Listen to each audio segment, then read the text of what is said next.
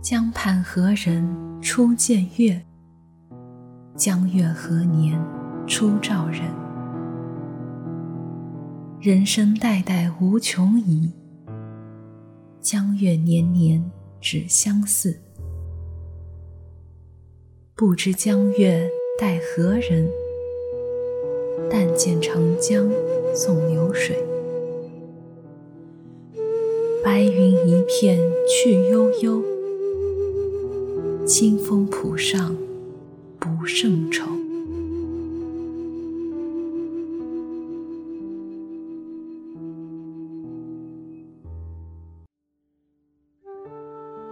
欢迎打开时光匣子，我是石白。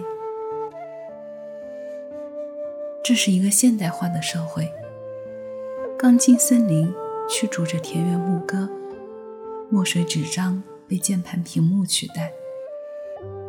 我们忙着生存，忙着竞争，恨不得将一天掰成48个小时用。古人的诗情画意对我们而言是奢侈，也成了多余。互联网联通世界，高科技改变生活，我们征服时空，征服自然，技术把人文踩在脚下，经济的快速发展将心灵的修行逼到不起眼的角落里。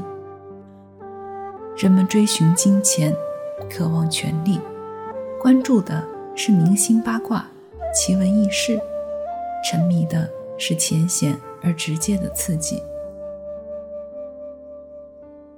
这样的时代留给传统文化生存的空间日渐狭小，但历经几千年沉淀下来的东西，有些人看它像猜谜题，有些人瞧它像看热闹，有些人自以为懂的，却终究是画虎不成，学了皮毛，丢了魂魄。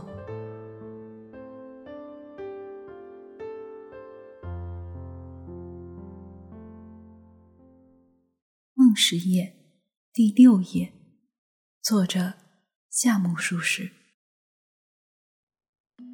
风文韵庆正在护国寺山门雕凿人汪像，于是于散步时顺道绕过去看看。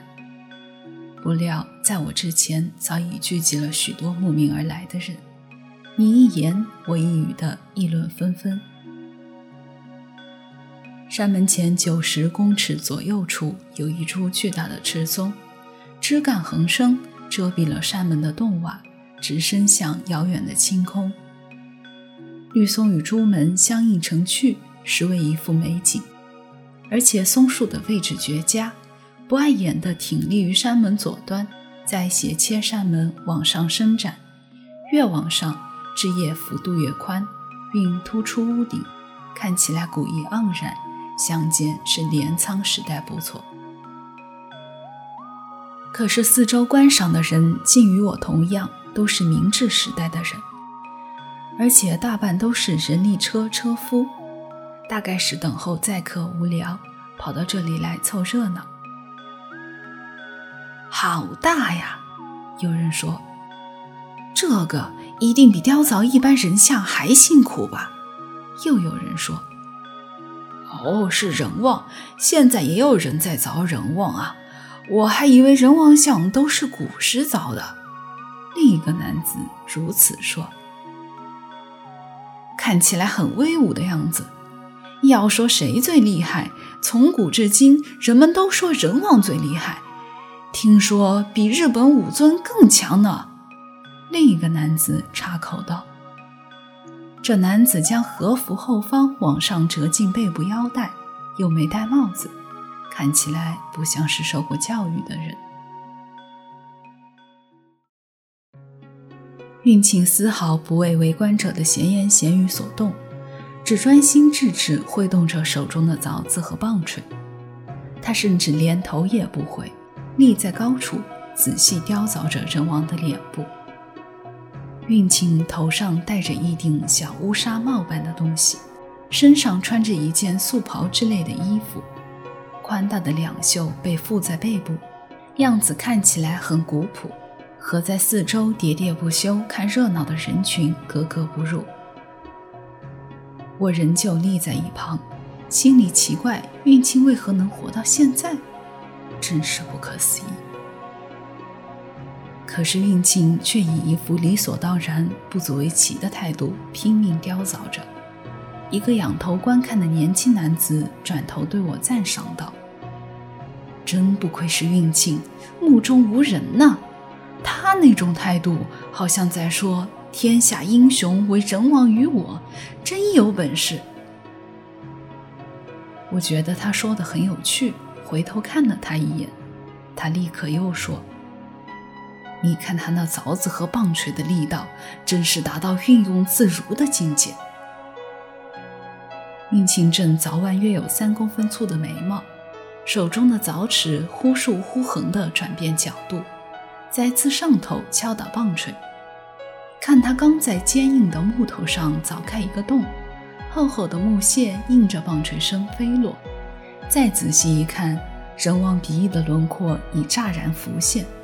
刀法异常利落，且力道丝毫没有迟疑的样子。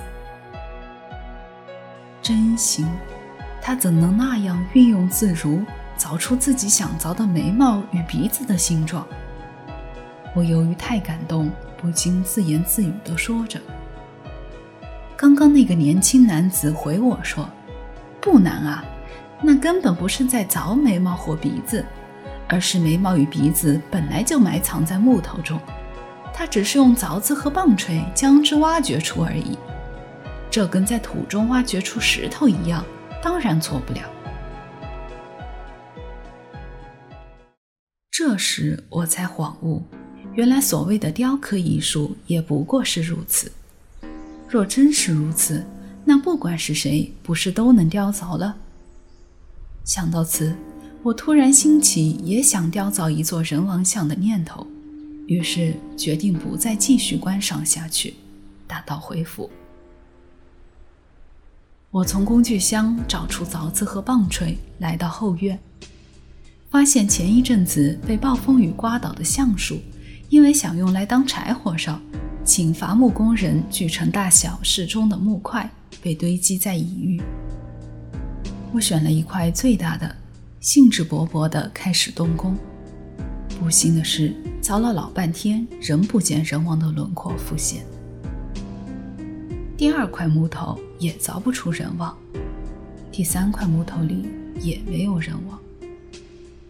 我将所有木头都试过一次，发现这些木头里都没有埋藏人王。最后我醒悟了，原来明治时代的木头里根本就没有埋藏人王，同时也明白了为何运庆至今仍健在的理由。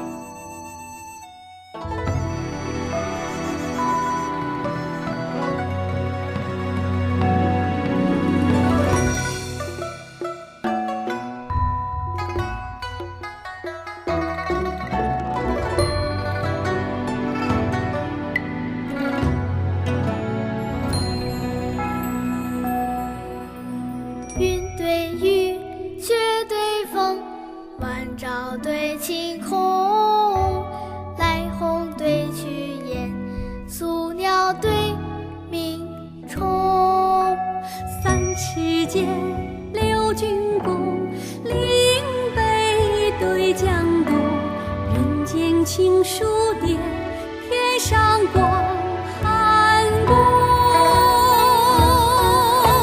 两岸相阴杨柳绿，一园春雨杏花红。两岸相阴杨柳绿，一园春雨杏花红。两鬓风霜，独自。心间